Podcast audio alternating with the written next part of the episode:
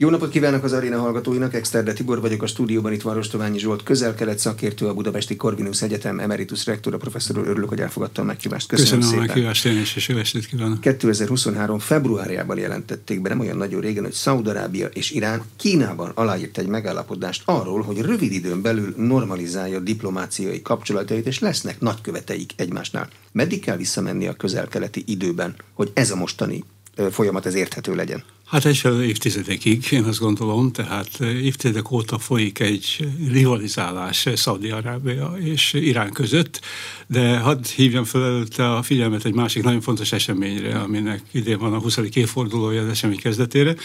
2003 márciusában az Amerikai Egyesült Államok megtámadta Irakot olyan ürügyel, hogy ugye Iraknak vannak tömegpusztító fegyverei egyfelől, másfelől pedig, hogy Irak, kap, Saddam Hussein konkrétan kapcsolatot tart fenn az al és a terrorista szervezetekkel, tehát következésképpen fenyegetés jelent mind a környezete számára, mind a világbéke számára.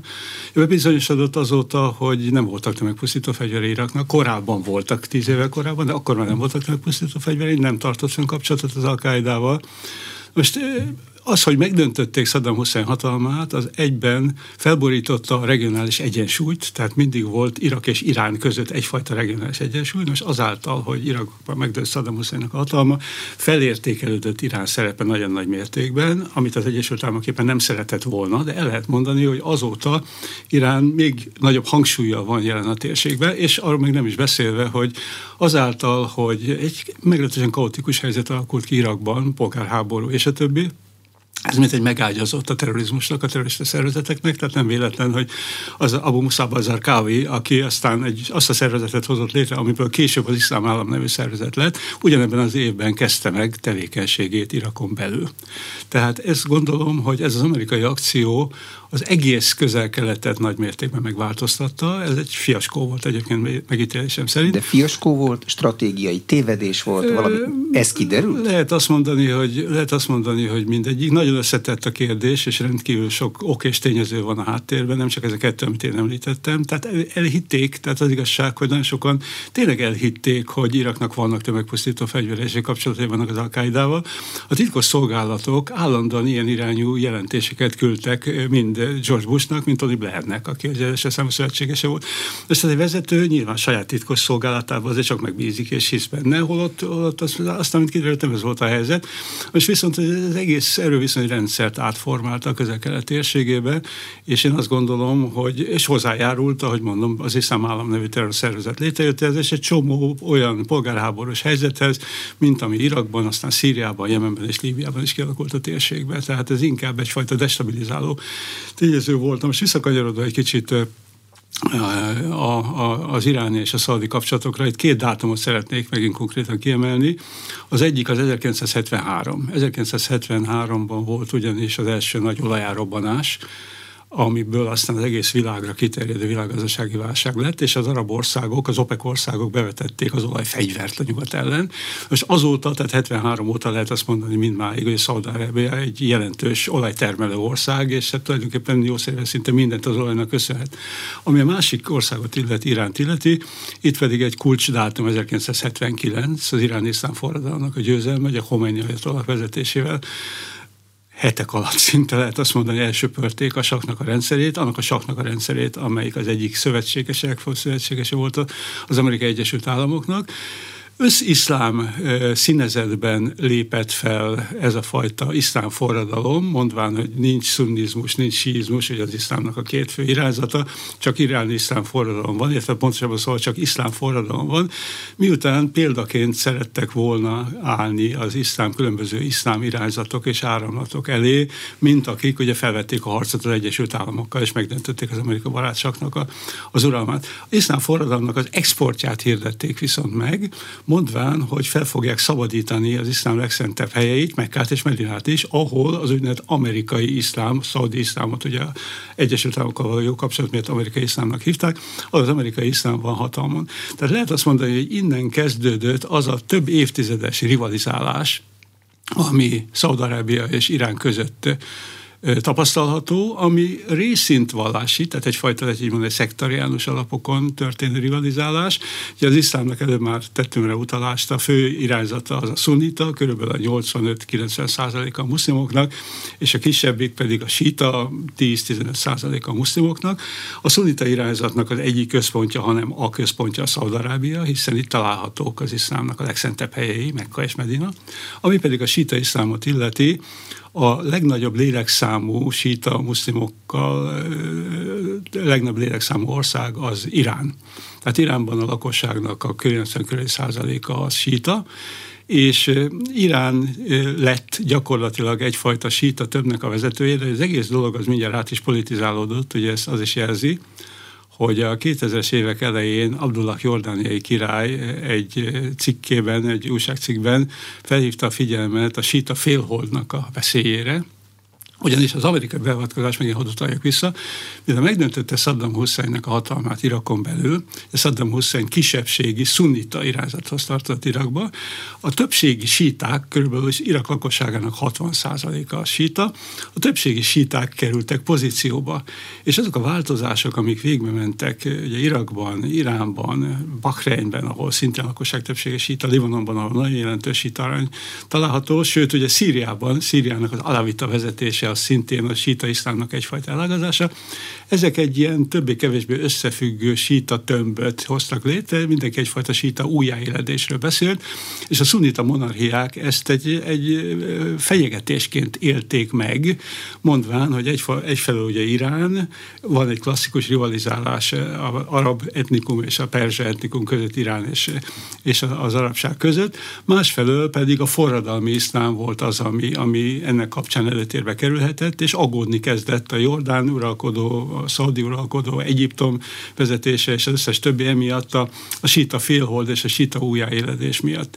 Most a két ország abban is rivalizált egymással, Irán és Szaudarábia, hogy melyikük iszlám interpretációja a fontosabb, tehát ők a saját iszlám értelmezésüket, ami nyilván különböző volt, szerették volna, és akarták is, és terjesztették is széles körbe, túlterjedően a közel térségén, tehát mindenféle hálózatot hoztak létre Nyugat-Európában és másút, ahol ugye egyik a saját, a másik pedig a, szintén a saját iszlám interpretációját helyezte előtérbe.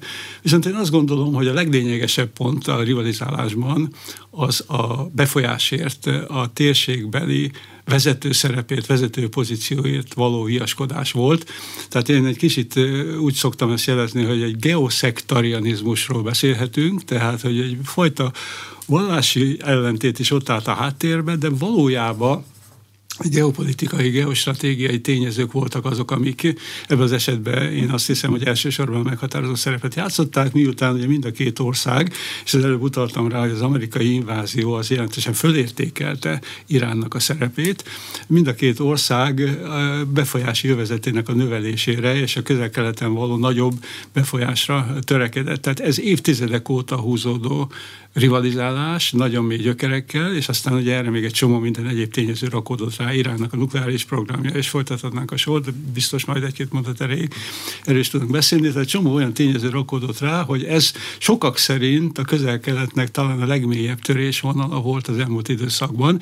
Különböző törésvonalak voltak, tehát ugye egy klasszikus törésvonal közel-keleten, ha így veszük, akkor az arab országok, arab világ és Izrael közötti törésvonal, amit ugye az ábrahámi egyezmények, amiről szintén fogunk 2020-ban, nagyon nagy mértékben befolyásoltak, meg a mostani helyzet is nagy mértékben befolyásol, de ezt sokan egyszerűen vallásháborúként interpretálták, különösen amiatt, hogy voltak bizony konfliktusos helyzetek, esetenkénti, hát majd, hogy nem fegyveres összecsapásig vezető konfliktusok a két ország között. Ez volt például 2019-ben, amikor is egy drón nagyon komoly károkat okozott az Aramco szaudi olajipari létesítményben, amiért Iránt tették felelőssé, hogy az Irán által támogatott jemeniek és mások lőtték ki ezt a drónt, ugyanis még azt hozzá kell tenni, hogy a térségben mind a két országnak megvannak a maga kliensei, ugye proxy, ahogy azt az angol szokta mondani, akik, akik az adott ország érdekeinek megfelelően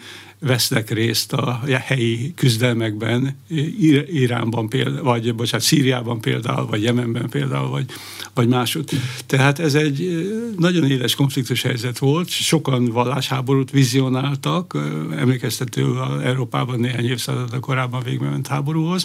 De én azt gondolom, hogy erről soha nem volt szó, tehát itt vallási tényező által színezett hogy ezt a kifejezést használjam, de valójában egy geopolitikai, geostratégiai konfliktus és rivalizálás tapasztalható a két ország között, amelyek klasszikusan ellenfélnek számítottak, hol rosszabb, hol kevésbé rossz volt a kapcsolat közöttük, de hát ugye 2016-ban eh, eh, megszűnt a diplomáciai kapcsolat, vagy felfüggesztése került a diplomáciai kapcsolat, tehát most ugye odáig érdemes visszamenni, miután, miután Szaudarábia kivégzett jó néhány embert, közöttük a síta iszlámnak az egyik vezető vallástudósát és aki ugye Szaudarábiában élt, Nimr, al-Nim, Bakr al-Nimr Ayatollahot, és ugye ezt Irán nagyon felháborítónak találta, töntetések robbantak ki, és a tömeg Szaudarábiának a teheráni nagykövetségét megrohanta és felgyújtotta, és Szaudarábia egy olyan eseménynek tartotta, ami miatt azonnal felfüggesztette a diplomáciai kapcsolatait Iránnal, és bár az elmúlt években már történtek közeledések, tehát nem az a mostani megállapodás az első, hanem évek óta vannak bizonyos közvetítési kísérletek a két ország között, Bagdadban például öt fordulóban tárgyaltak egymással, vagy Ománban, Omán is egy klasszikusan olyan ország, amelyik szeret közvetítő szerepet vállalni a különböző konfliktusok között. Tehát volt, tehát volt előzménye ennek a mostani Kínában történt akciónak és bejelentésnek, mert lehet azt mondani, hogy, hogy mind Irak egyfelől, mind pedig Omán előkészítették már bizonyos szempontból a, a talajt, és érett már az, hogy valamilyen változás lesz, de érdekesség az, hogy jobban érett volna az, hogy egy másik változás történik, tehát jelesül, hogy Szaudarábia is csatlakozik az ábrahámi megállapodásokhoz. Tehát most azon dolgozott, hogy az ábrahámi megállapodásokat azt,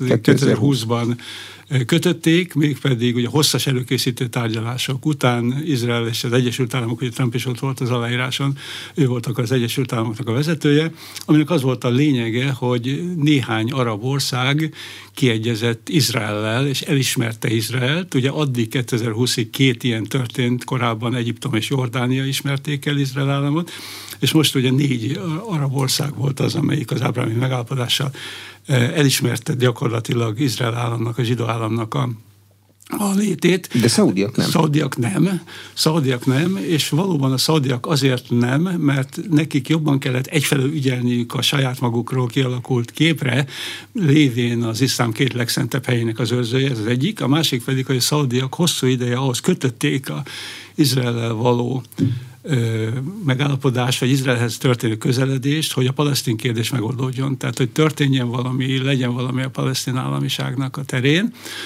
Tehát ugyanakkor viszont az Egyesült Államok nagyon szerette volna. Itt is még egy dolgot, hogy a háttérben ugyanakkor létrejött kapcsolat Szaudarábia és Izrael között, tehát történtek olyan események, sportrendezvény, látogatás, stb. stb., ami bár hivatalosan, hogy Szaudarábia nem ismerte Izraelt, de azért ott, ott mozogtak a háttérben. De itt ugye azt szerette volna az Egyesült Államok is elérni, hogy Szaudarábia csatlakozzon az ábrahámi megállapodásokhoz. Hát pont nem ez történt, hanem egy olyan fajta megállapodás jött létre, ami éppen ellentmond az ábrahámi megállapodásnak gyakorlatilag. Tehát ez ugyanis az ábrahámi megállapodásokkal Izraelnek konkrétan még egy fontos célja volt, elszigetelni még jobban Iránt, és szembefordulni Iránnal, ugyanis ez volt egy közös pont már korábban egy jó ideje Izrael és Szaudarábia között az Irán ellenesség, az Irán, mint első számú ellenes, ellenfél, sőt ellenség, hozta össze Szaudarábiát és Izraelt. És ugye Izrael is ezt szerette volna tehát, de ezáltal, hogy létrejött és aláírásra került ez a fajta megállapodás, ami azért még tudjuk, hogy csak egy papír, és ennek még bármiféle kimenete lehet, tehát ez nagyon jó, hogy megtörtént, én azt kell mondjam, de hogy ez tartós lesz-e, mennyire ez tartós, mennyire fed le különböző területeket, ezt még ebben a pillanatban nem lehet tudni. De bocsánat, mi az az érdek, az a mindent elvívő érdek, ami ezt a hosszú viszályt most be akarja fejezni Szaudarábia és Irán között? Hát az utóbbi időben már mind a két ország egyre inkább tudatára ébredt annak, hogy egyáltalán nem jó, hogyha háborúznak. Egyáltalán nem jó, az nem háborúztak közvetlenül nyilvánvalóan, de akár proxy révén, tehát hogyha konfliktusok vagy fegyveres konfliktusok vannak, ez gazdaságilag és politikailag minden szempontból kár, sokkal jobb, hogyha egyfajta együttműködés alakul ki a két ország között, tehát érett már korábban is egy ilyen fajta, ilyen fajta ötlet, ez egyik, a másik pedig a megkerülhetetlen tényező Kína. Tehát az gyakorlatilag, hogy Kína, és ugye nem hagyható ki ebből a megállapodásból természetesen Kína, én azt gondolom, hogy Kínán kívül most ezt más nem tudta volna megcsinálni. De Kína akarta megcsinálni, vagy Kínát hívták, hogy tegyen rá egy olyan pecsétet, hogy ez nem akárhol jött hát, létre, nem ez Pekingbe pontosan, jött létre. Én azt gondolnám, hogy talán mind a kettő, tehát Kína nagyon aktív szerepet játszik a közel térségében, tehát ugye Kínának van ez a hatalmas új sejemút egyövezet együtt projektje, ami ugye klasszikus több száz vagy ezer évvel előtti Sejem útból kíván egy összefüggő gazdasági övezetet létrehozni, hatalmas beruházásokkal, és hát ez földrajzi okoknál fogva is a közel-keleten megy keresztül. Tehát gyakorlatilag a közel-kelet mindenben borzasztó fontos szerepet játszik, nem véletlen, hogy az elmúlt években már nagyon komoly egyeztetések történtek Kína és a közel-keleti, főleg az öbölmenti országok között. Ugye éppen tavaly év végén járt a kínai államfő Riadban, Szaudarábiában, és írt alá többféle megállapodást, elsősorban az öbölmenti együttműködési tanácsnak az országai, öbölmenti országokkal, de más arab országokkal is, aminek nagyon komoly üzleti szempontok, kereskedelmi üzleti szempontok vannak a hátterében. Tehát itt az egésznek a hátterében Kína részéről, én azt, azt érdemes még kiemelni, hogy Kína ugye az első pillanattól kezdve kategórikusan hangsúlyozza, hogy nem kíván beavatkozni semmilyen más országnak a belügyeibe. És jelen pillanatban Kína az, amelyik a közel közel-kelet országaival, mindegyikkel jó szerével lehet azt mondani, jó kapcsolatot ápol, mert nem áll vagy az egyik, vagy a másik mellé. Egyesült Államok nem ilyen. Egyesült Államok vagy ezt támogatta, vagy azt támogatta az elmúlt időszakban. Következésképpen Egyesült Államok most távolról sem volt olyan helyzetben, hogy egyfajta ilyen megállapodást létrehozhatott volna, és egy másik elvileg szóba kerülhető jelölt Oroszország, meg még kevésbé. Hát azt, hogy az oroszok háború következtében, vagy Oroszország éppen háborúzik. Kínának viszont ugye még egy szerepe lehetett, hogy tesztelje adott esetben akár azt a béketervet, tudjuk, hogy, hogy az orosz-ukrán háború kapcsán Kína előterjesztette 12 pontból álló béketervet, ami általánosságokban nagyon szép megállapításokat vagy megállapodásokat tartalmaz a nemzetközi jog betartásától kezdve a, a hidegháborús blokkoknak a felszámolásáig és minden másig, ahol, amit Oroszország részéről pozitívan fogadtak, nyugat részéről talán kevésbé, mert ugye nem szerepel az benne véletlenül sem, hogy a elfoglalt területeket, Oroszország által Ukrajnából elfoglalt területek, és nem csak a Krím, hanem a másik négy úgynevezett népköztársaság helyzete az milyen legyen, vagy hogy a békekötésnek az lenne a feltétele, hogy Oroszország innen kivonja a csapatait, vagy sem. Mindenesetre létezik egy ilyen fajta kínai béketerv, amely elvileg lehet, hogy pozitív irányú elmozdulásokat fog eredményezni, vagy eredményezhet, de ezt ebben a pillanatban nyilvánvalóan nem lehet tudni. Most Kínának a nagyhatalmi ambíciói, mert nagyon erőteljes nagyhatalmi ambíciói vannak, nyilvánvalóan ennek a a stabilizálása érdekében nagyon fontos az, hogy még egy olyan kiegyezést hozzon létre, amire ugye senki nem számított, és ami két korábbi ellenfelet hoz egy táborba. Ez egy óriási teljesítményt Ez le tudott ezzel tenni az asztalra. Tudott, és a saját pozícióit, saját pozícióit nagyon nagy mértékben megerősítette. Harry Kissinger nyilatkozott épp tegnap, nem tudom már valamelyik médiumban, aki azt mondta, hogy világrend formáló Kínának ez a lépése, tehát hogy Kína eleve az az igényel lép fel már jó ideje, egyébként Oroszország is, a Putyin Oroszország is, hogy egy újfajta világrendet kívánnak létrehozni, vagy közreműködni egy újfajta világrendnek a létrehozatában, elutasítva a nyugati bázisú, liberális, globalizációs amerikai hátterű világrendet, és a helyébe egy másikat, egy többpólusú, az egy unipoláris volt korábban a világrend, egy többpólusú világrendet szorgalmaz mind a két ország. Hát Oroszország esetében ez most egy kicsit így, így, így óvatosabb értékelést igényel, de Kína esetében viszont nem, és Kínának a nagyhatalmi, világhatalmi pozícióit rendkívül módon megerősíti, megerősítette ez a, ez a lépés, azzal együtt, hogy ugye egy nagyon rövid kis nyilatkozatra van tulajdonképpen csak szó, amit a felek aláírtak, ami ráadásul ugye csak arra vonatkozik, vagy elsősorban arra vonatkozik, hogy két hónapon belül költségeket nyitnak, és, és közben külügyminiszteri vagy bármilyen más szinten ugye vizsgálják a kapcsolatok fejlesztésének a, a lehetőségeit. Arról van még szó benne, hogy két korábban megkötött egyezményt reaktiválnak, tehát egy 2001-ben megkötött biztonsági egyezményt, és egy 1998-ban megkötött átfogó egyezményt a gazdasági, technikai, kereskedelmi, innovációs, kulturális és egyéb kapcsolatokról. Tehát, hogy ezt reaktiválják, egyébként már érdekes jogi értelmezések jelentek meg arról, hogy vajon ezek az egyezmények annó akkor, tehát 2001-ben, 98-ban egyáltalán érvényesek voltak-e, tehát hogy Szaudarábia például ratifikálta, vagy nem ratifikálta, meg ha igen, akkor Szaudarábiában milyen testületnek kell, mert ott azért igazi országgyűlésről e, még nem igazán beszélhetünk, de ennek a visszaállítása szerepelt még tulajdonképpen benne, és itt, itt az, de az fog kiderülni szerintem hamarosan, vagy az kell, hogy kiderüljön, hogy ezen a szinten lehet tovább menni, mert egyet ne felejtsünk el, hogy ha alá is írták mindezt, ez seppe sem szüntette meg azokat az okokat, amelyek a, rivalizá- a két ország rivalizásának a hátterében állnak. De legalább békésebb hely lesz a közel-kelet, hogyha van megállapodás Irán meg Szaudarábia között, és Iránnak van atomprogramja, és ha azt visszafogja, akkor a szaudiaknak se annyira fegyverkezni. Abszolút így van, tehát érdemes megnézni azokat a területeket, ahol szerintem érzékelhető javulás várható a helyzetben. Hozzátéve ugyanakkor azt is, hogy az elmúlt négy-öt évben talán már békésebb helynek látszik a közelkelet. Tehát az elmúlt négy-öt évben már bizonyos, ugye korábban az volt a jellemző, hogy itt is polgárháború, ott is polgárháború, visszályok, fegyveres összecsapások és a többi, de egy négy-öt évvel ezelőttől egyfajta fordulatról beszélhetünk, és úgy tűnik, hogy talán kezdenek ráébredni az érintett felek arra, hogy sokkal jobban jár mindenki, hogyha asztal tárgyalasztal mellett oldják meg a, a problémáikat, a konfliktusaikat, és ha együttműködnek, és a fejlődésre, a fejlesztésre koncentrálnak, ahol nagyon sok és nagyon komoly tennivalóik vannak. De mi ébreszti erre szemben álló feleket, hogy egyik se tud győzni hosszú? Hát például az, hogy egyik se tud győzni. Hát, hogyha megnézzük a jemeni polgárháborút, és arra is van most esély adott esetben akár, hogy itt valami előrelépés történjen. Ugye Jemenről, ha lehetne két-három mondatot mondani, akkor talán érdemes lenne.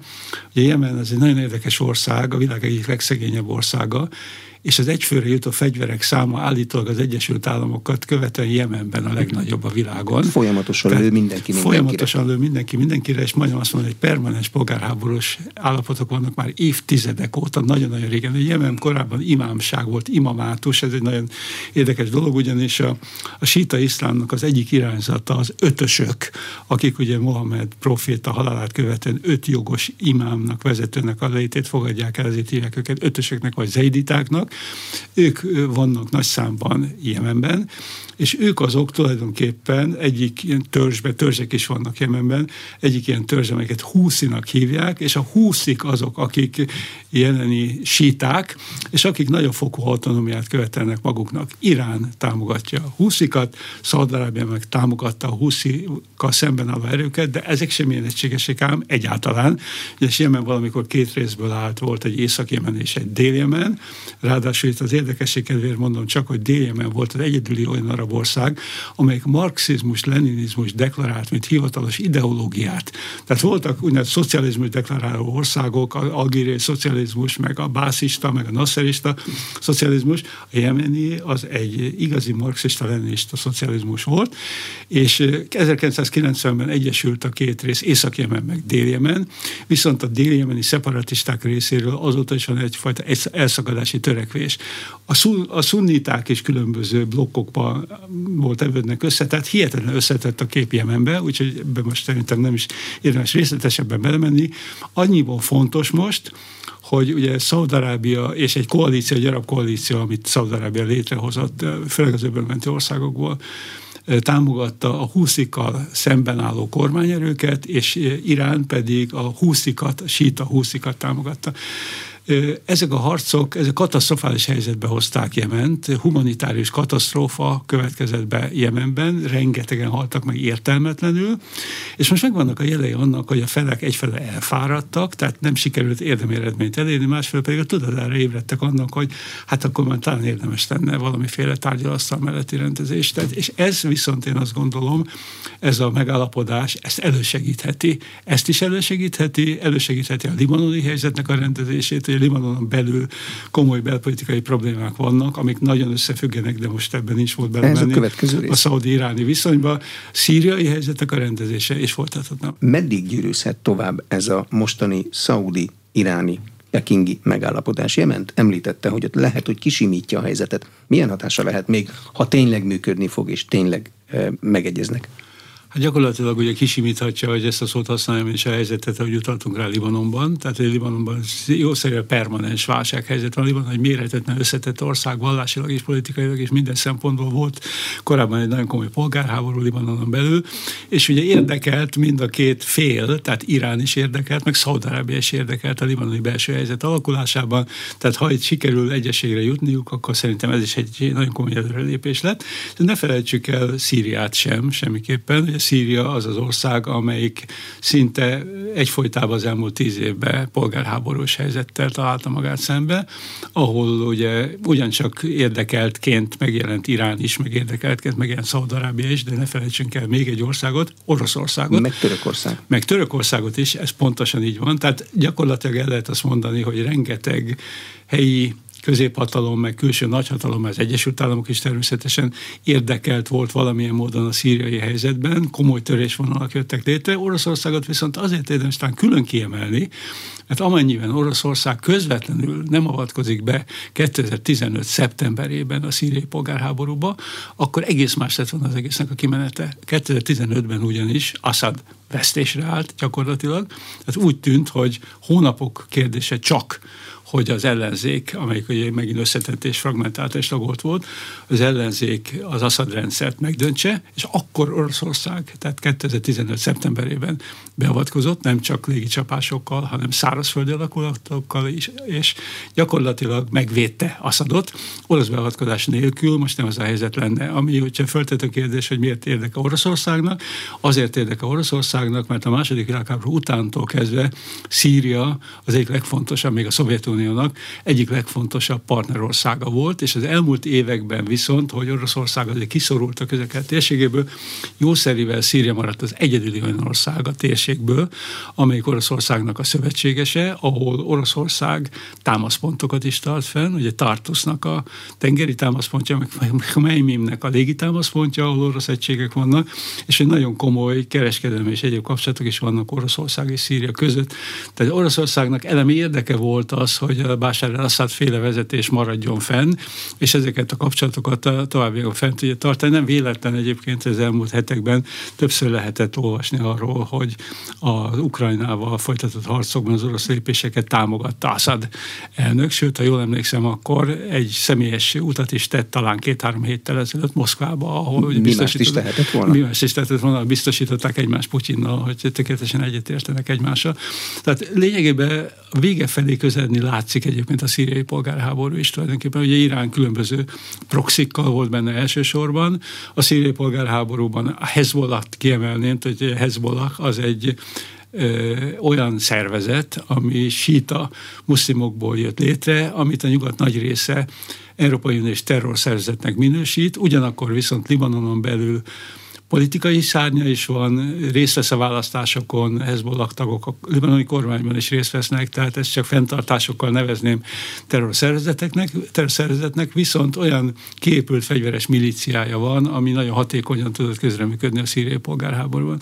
Tehát ezek a válsággócok lényegében Jemen, akár Libanon vagy a szíriai polgárháború megoldódása irányában is tett tehát lépésnek tekinthető szerintem egy kicsit ez a, ez a megállapodás, mert jó esély van arra, hogy, hogy sikerül itt nagyon komolyan előre lépni.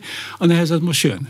Tehát gyakorlatilag egy ilyet aláírni azt, azt könnyebb volt, mint utána végrehajtani, vagy mint utána megtenni azokat a lépéseket, mert még egyszer szeretném hangsúlyozni, hogy, hogy azok az érdekellentétek, amelyek Szaudarábia és Irán között fennálltak, azok most is fennállnak. Tehát ugye ezekben kell gondolkodni, hogy hogyan lehet ezt elősegíteni. Itt nyilván gazdasági fejlődéssel, ugye Irán van talán, a, nem talán, hanem Irán van a sokkal nehezebb helyzetben. Tehát Irán számára ez a megállapodás egy kitörést jelent. Embargó, szankció Embargó, alatt van szankciók, nukleáris program, amerikai állandó nyomás alatt tartás és a többi, és, és a belső helyzetnek a, a romlása. Jól lehet a tüntetések, ugye a kurd Maxamini miatti tüntetések, azok most úgy néz ki, hogy egy kicsikét úgy leállni látszanak, vagy lecsöntesedni látszanak. Nem azért, mint a helyzet javult volna Iránban, a helyzet az igazából nem javul, és ahhoz, hogy a helyzet javuljon, ahhoz a szankciók feloldására lenne szükség, és ezek a tárgyalások, tehát hogy ezt 2015-ben kötötték a, a megállapodást, nukleáris megállapodást a biztonsági társ állandó tagja és Németország, és azután a Donald Trump vezette Egyesült Államok kilépett belőle, Utána hosszas próbálkozások történtek arra nézve, hogy valamilyen módon újra életre keltsék, tárgyalás sorozat indult meg Bécsben és másod, ami viszont nevezetett eredményre. Tehát így nem sikerült igazából lépni. Most, hogy miért lehet fontos ez a megállapodás? Azért is fontos lehet, mert a felek beszélnek egymással. Tehát létrejött egyfajta kommunikációs csatorna. De lehet szerintem... annyira fontos, hogy az Amerika barát Szaudarábia mentén Irán visszajöhet a világpiacra? Én nem és... zárom ki ezt a lehetőséget, megmondom őszintén. Én nem zárom ki ezt a lehetőséget. Szaudarábia így részről, külügyminiszter és más részéről is elhangzott az értékelése ennek a megállapodásnak, Irán kapcsán is, és azt mondták, vagy az a, az a vélemény, hogy így jobban lehet ellenőrizni Iránnak a nukleáris programját, egyfelől, másfelől pedig arra hívja fel a hivatalos szaudi vezetés Iránnak a figyelmét, hogy tartsa be a Nemzetközi Atomenergia Ügynökséggel kötött megállapodásokat, és engedje monitorozni, monitorozni a országot a Atomenergia Ügynökség emberei által. Tehát tulajdonképpen az egész nukleáris program az így bizonyos ellenőrzés alatt tartható, ugyanis annál rosszabb, mint hogy nukleáris fegyverre tegyen szert bármelyik ország, de mondom ezt mondjuk, hogy Irán, és akkor azonnal jön Szaudarábia, hogy ha Iránnak van, akkor nekem is legyen, tehát egyfajta proliferációja a nukleáris fegyvereknek képzelhető el, illetve akadályozható meg azáltal, hogy áttekinthetőbbé, átláthatóbbá válik a helyzet, és Iránnak elemi, így különböző adatok forognak, hogy Irán mennyire szekte meg a, a megállapodásokat, hogy hány százalékig dúsította most már az uránját, hogy mit tudom én, 60 meg 75, meg legalább 90 kell a fegyverhez, és a, több, a megállapodásban 3, valahány százalék szerepelt mindösszesen, tehát ezt nem lehet pontosan tudni, de akármennyi is, ez nem jó, hogyha abból atomfegyvert lehet elállítani, és ugye Szaudarábia is már tett ilyen jelzéseket, Egyesült Államok felé és többek között, hogy szeretné, hogyha nukleáris természetesen nem fegyverzeti célú, hanem békés célú nukleáris kapacitásai azok nőnének. Minden országnak jó van erre egyébként békés célú nukleáris kapacitásokra. Nekünk is van. Abszolút Abszolút, tehát azt mondom, minden országnak joga van erre, csak itt arra kell nagyon vigyázni, hogy ugye a vége felé már van egy olyan pont, ahonnan már áteshet a dolog, és akár fegyverkezési célú kapacitások is lehetnek. Tehát én azt gondolom, hogy itt ez mind a két országnak elemi érdeke az, hogy élettel töltsék meg ezt a megállapodást, tehát részint ugye a, a, az energia olaját termelés, vagy az olajkitermelés például megint egy olyan, olyan tényező lehet, ahol jó, ha beszél egymással a két nagy olajkitermelő ország, Szaudarábia és Irán, és gyakorlatilag ezáltal ugye befolyásolni tudják sokkal jobban a világpiaci olajáraknak az alakulását. Itt azt gondolom, hogy az egésznek egy komoly vesztese egyelőre legalábbis úgy néz ki Izrael. Izrael megcsinálta az Ábraham megállapodást, 2020-ban abban nem volt benne Szaudarábia, az amerikaiak szervezték. Pontosan.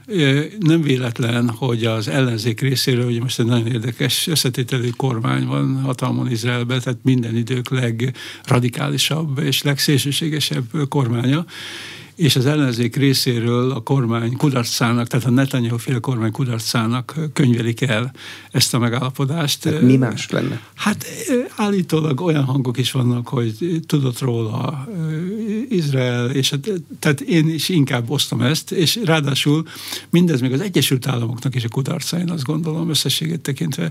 Tehát, hogy Szaudarábia volt az Egyesült Államoknak a fő támogatott országa nagyon hosszú időn keresztül, és Biden elnök tavaly nyár táján ellátogatott Riadba, több okból ellátogatott el Riadba, többek között azt szerette volna, hogyha Szaudarábia olyan olajár kialakításában működik közre, ami a nyugatnak az érdeke. Nem tette meg Nem tette meg ezt egyáltalán. Szaudarábia azt eh, kifogásolta nagyon, utaltam rá, hogy 2019-ben eh, egy dróntámadás ért az Aramco eh, olajfinomítónak a létesítményeit, vagy egy hétig le kellett állni a termeléssel, hogy az Egyesült Államok nem tett semmit. Tehát nem mondta azt, hogy most meg fogja védeni, vagy oda csap, vagy bármit csinál, hanem tudomásul vette, hogy ez így van. Tehát azt a érzés töltött el egyre inkább Szaudarábiát, hogy azt a biztonsági hátteret, amit korábban az Egyesült Államok megadott Szaudarábiának, azt most már nem adja meg. Tehát nincs meg az a biztonsági támogatottság, ami, ami eddig megvolt. E, hűvössé vált a viszony gyakorlatilag a szaudi vezetés, és ugye a korona herceg elsősorban, aki a Mohammed bin Salman, aki ténylegesen vezeti az országot, és az Amerikai Egyesült Államok között, és párhuzamosan meg ugyanakkor javult a viszony a szaudi vezetés és Kína és a kínai vezetés között. Tehát ezért az egész helyzetén azt gondolom egy olyan lehetőségeket rejt magában, ami mindenképpen pozitív, tehát gyakorlatilag a, a kommentárok és az értékelések, amelyek megjelentek bárhol, nyugaton, vagy a fejlett világban, vagy bárhol, azok pozitívak. Tehát mindig azt hangsúlyozza, hogy az erőszaknak a deeszkalációja, ami ez egy nagyon fontos szempont, az mindenképpen fontos, egy stabilabb, nyugodtabb feltételnek a teremtése, és az amerikai nemzetbiztonsági tanácsadó, jól emlékszem, mondta azt, tehát Egyesült Államok is tulajdonképpen támogatja mindezt, támogatja a deeszkalációt, támogatja a diplomáciai erőfeszítéseket, ugyanakkor nem veti el továbbra sem az elrettentést sem. Tehát ugye elmúlt időszakban egy állandó nyomás volt például Iránon az Egyesült Államok részéről, tehát egy klasszikusan az elrettentés az egy hagyományos eszköze az amerikai külpolitikának.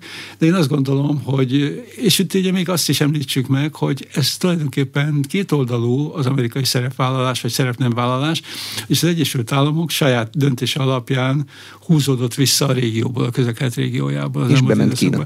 És bement Kína, pontosan. És az Egyesült Államok kivonta a csapatait, kivonta a katonáit egyfelől, másfelől pedig kicsit messzebb van, de ott van Afganisztán, ami egy, egy óriási fiaskó volt tulajdonképpen az Amerikai Egyesült Államok számára. És ugye az kezdett világosan körvonalazódni geopolitikailag, hogy az Egyesült Államok most már nem a közel-keletet állítja fókuszba, hanem inkább a csendes óceáni térséget és a csendes óceáni régiót Hát ezért egy kicsit biztonsági védelem vagy ernyő nélkül érezték magukat, meg érzik magukat a közel-kelet országai, és ezt kívánják pótolni. Na most a rossz viszony, vagy nem olyan szíves viszony ellenére Szaudarábia még mindig szívesen venni azt, hogy az Egyesült Államok azért, azért maradjon, és valamiféle erőteljesebb biztonsági ernyőt nyújtson Szaudarábiának, meg ugye más országok is, de az az egyértelmű helyzet, hogy a közel térség egy amerikai érdekszféra volt, az, az egyértelmű helyzet az jelentősen megváltozni látszik. Egyidejűleg, és ugye megint csak oda jutunk, hogy a maga világrend változik meg, tehát az, amelyik hosszú időn keresztül fönnállt, az megváltozik, mert több ország, itt ugye is két ország volt az elsősorban, amik ezt hangsúlyozta, amire már utaltunk, Kína és Oroszország, amelyek azt szorgalmazzák, hogy nagyon komoly változásokat kell a világrendben eszközölni, és Kína esetében az látszik még, hogy bár eddig kizárólagosan jószerével csak a gazdasági szempontokat érvényesítette, tehát nem szól bele más országoknak a, a belügyeibe vagy politikájába, nem foglal állást a vitatott kérdésekbe, ez egy kicsit árnyalni tűnik, vagy, vagy változni látszik, tehát Kína tevékenysége is egy kicsit már kezd a politikai biztonsági síkra is áttevődni, azzal együtt, hogy Kína szeretne szerintem meghatározó, akár azt is mondhatnám, hogy hegemon hatalommal válni a következő időszakban. A palesztinok ugye fontos-e még? Se az Ábrahám megállapodásokban nem tértek ki erre, se ebben a mostani pekingi megállapodásban nincsen semmi nyoma. Ez Smotrich egy... miniszter viszont tagadja a palesztinok létét is. Hát ez egy nagyon fontos kérdés lenne, de most úgy tűnik, hogy háttérbe szorult. Tehát ahogy, ahogy említette, az ábrahámi megállapodások azok teljes mértékben háttérbe szorították a palesztin kérdést. Ez Izrael érdeke nyilván. Izrael érdeke, abszolút. Itt ugye hosszú időn keresztül elfogadott volt általánosan a kétállamos megoldás, tehát az, hogy van egy zsidó állam, és a zsidó állam mellett egy palesztin államnak is létre kell jönnie. Az amerikaiak ezt, most is ezt mondják. Amerikaiak ezt mondják, nemzetközi szervezetek is ezt mondják, és a többi, csak hogy Ugye Izraelnek van egy új kormánya. Tehát az elmúlt két évben ötször voltak előrehozott választások Izraelbe, és most ugye fönn, fönnállt egy olyan kormány, amit egybehangzóan a szakértők, a médiumok, minden idők legradikálisabb legszélsőségesebb kormányának neveznek. Olyan szervezetek képviselői is helyet foglaltak ebben a kormányban, amelyek nagyon radikális, mondhatni ultraradikális nézeteket vallanak. Tehát ugye a Likud netanyahu a pártja adja egy részét a minisztereknek, a ultraortodox pártok, akkor nacionalista, szélsőségesek és telepesek. Na most Smotrichra utalt, aki néhány nappal ezelőtt, ő a pénzügyminiszter jelen pillanatban, és a, a vallásos cionizmus nevű pártnak a vezetője, ő Párizsban járt két nappal ezelőtt talán, ahol egy beszédet mondott, aminek az volt a lényege, hogy olyan, hogy palesztinok nincsenek, olyan, hogy palesztin nép nincs. Nincs Egyszerűen pénzük, nincs nyelvük. Kitalációja gyakorlatilag a 20. századnak az egész, de mindazok, amik egy nép ennek a jellegzetességei lennének a történelem, a nyelv, a kultúra, a pénz nem, és az utolsó legérdekesebb, hogy a király vagy történelmi vezetés, és akkor föltette a kérdést, hogy volt a palesztinoknak valaha királyuk? Hát nem volt. Izraelnek pedig volt ugye több ezer éves zsidó királyság, hogy erre hivatkozunk, mondta ő, és ami még érdekes volt, hogy azt mondta, hogy ha azt kérdezik, hogy ki az igazi palesztin, mondta ezt Izraelnek a pénzügyminisztere, én vagyok az igazi palesztin, mondta saját magára, hogy nekem a felmenőim 13 évszázadon keresztül, vagy emberöltön keresztül éltek itt Jeruzsálembe, tehát mi vagyunk az igazi palesztinok, más palesztinok azok gyakorlatilag nincsenek. Most hát ez a kijelentés, ez nem kis felháborodás váltott ki, egyébként elítélte, az Európai Unió elítélte, az ENSZ elítélte nagyon-nagyon sok ország mindezt, mondván, hogy ez cseppet sem könnyíti meg a helyzetnek a rendezését, ugye ez az egyik oldal, a másik oldal pedig az izraeli telepeknek a létesítése. Tehát ugye, hogy hol jöjjön létre, vagy jönne létre, jöhetne létre egy palesztin állam. 1967-es háborúban Izrael négy eh, területet foglalt el, amiből kettőn, ugye Gázai övezet az egyik, a másik pedig Cisjordánia, vagy a nyugati part, kettőn jönne, jöhetne létre egy palesztin állam. Most ezeken a területeken viszont, és köszönhetően kicsit az új izraeli kormánynak is, de korábban még a Netanyahu előző kormányában is ez tendencia volt, egyfolytában folyik a zsidó telepeknek a létesítése. Maga Smotrich egyébként egy illegális telepen lakik a cisziordániai területen. És ugye hát eleve egy vitatott kérdés, hogy megszállás vagy nem megszállás, Izrael nem ismeri el, hogy ezek megszállt területek lennének, hanem helyette adminisztrált vagy vitatott, disputed territories, vitatott területeket mond, de minél több izraeli telep jön létre ezeken a területeken, annál kisebb tér marad egy esetleges leendő palesztin állam számára, és mindez oda, oda vezethet, mint egy néhány nap ezelőtti hír, hogy a nyugati parton új palesztin fegyveres szervezetek alakulnak. Tehát eddig ugye ott volt a Hamas nevű szervezet, amelyik a gázai vezetet uralja most is, mint egy ilyen jellegű szervezet, egy, egy iszlám dzsihád nevű szervezet szintén Gázába, és a nyugati parton két vagy három olyan szervezet kezd kialakulni, létrejönni, palesztin szervezetek, amelyek ugye fegyveres ellenállást terveznek Izrael ellen, ugye, és azt is tegyük hozzá, hogy az elmúlt hónapokban nagyon komoly, elhúzódó fegyveres összecsapások voltak a jellemzők a palesztinok és Izrael között. Tehát 2023-ban, ebben az évben eddig 85 palesztin halt meg. A tavalyi évben több mint 200, hozzátéve, hogy 40 vagy 45 Izrael is, tehát jelen pillanatban egy állandó fegyveres konfliktus helyzet van a palesztinok és izraeliek között, és az pedig, hogy egy palesztin állam az hol jöhetne létre, vagy egyáltalán mik lennének a kilátásai, az ebben a pillanatban szerintem teljesen bizonytalan. Ez ugye egy jó, az Ábrahám megállapodásokkal le is került a napirendről. Tehát volt ugye, olyan időszaka a történelemnek, amikor ez egy biztos pont volt? Hogy azt mondták, hogy ott lehetne? Egy majdnem biztos, majdnem biztos pont volt, igen, egy majdnem biztos. Ez pedig ugye a 90-es években az oszlói béke folyamatnak a évei voltak a 90-es évek, amikor is tárgy, szinte alig került sor erőszakra, és állandó tárgyalások voltak a palesztinok és az izraeliek között, amerikai közvetítéssel. De akkor mi volt egy ilyen elfogy területet békét? Területet békét, így ezt határozta meg az SBT 242-es határozata az 1967-es háborút követően novemberben területet békért terület pontosan, és lényegében 2000 tavaszán volt az, hogy 2001-ben, bocsánat, nem, 2001 tavaszán, amikor leültek a felek egy tárgyalási fordulóra az egyiptomi Távában, Táva városában, ahol egy Ehud Barak volt akkor, a munkapárti Ehud Barak volt a izraeli miniszterelnök, és Yasser Arafat volt a palesztinoknak a, a vezetője, és majdnem meg tudtak állapodni egymással, ugyanis Clinton elnök, aki mindent azt szerte volna, hogy elnöksége alatt jöjjön létre a béke, a megoldás, a és ezért 2000 júniusában Camp Davidben ő volt a személyesen, aki vagy tíz napon keresztül próbálta összehozni a, a békét. Ennek egy nagyon érdekes, izgalmas könyv írja ezt le pontról pontra, hogy ez Meg hogy a híres fénykép Yasser a pisztolytáskával. Igen, igen, igen, az is úgy van. És ő neki voltak még egy kompromisszumos javaslat, hogy 2000 végén, és 2001 februárjában Tábában, az egyiptomi Tábában a felek majdnem meg tudtak állapodni, és képzeljük el, hogy Izrael a megszállt területeknek a 96-97 százalékát átadta volna a palesztin állam céljaira, és a fönnmaradó 2-3 százalék pedig az amerikai elképzelés szerint ilyen csere lett volna. Na most Közben az történt viszont, hogy megdőlt Izraelben az izraeli kormány, Baraknak, aki a tárgyalófél vezetője volt, haza kellett mennie, ugye ő volt a miniszterelnök, vereséget szenvedett a választásokon, és Ariel Sharon Likud párti Ariel Sharon lett Izraelnek a miniszterelnöke, aki nem, hogy 97 ról nem akart hallani, hanem azt mondta, hogy maximum 42 százalék. Csak ott jószerűen előről lehetett kezdeni az egész alkudozást, azon, hogy hány százaléka ezeknek a területeknek az, ami odaadható vagy átadható egy palesztin állam céljaira.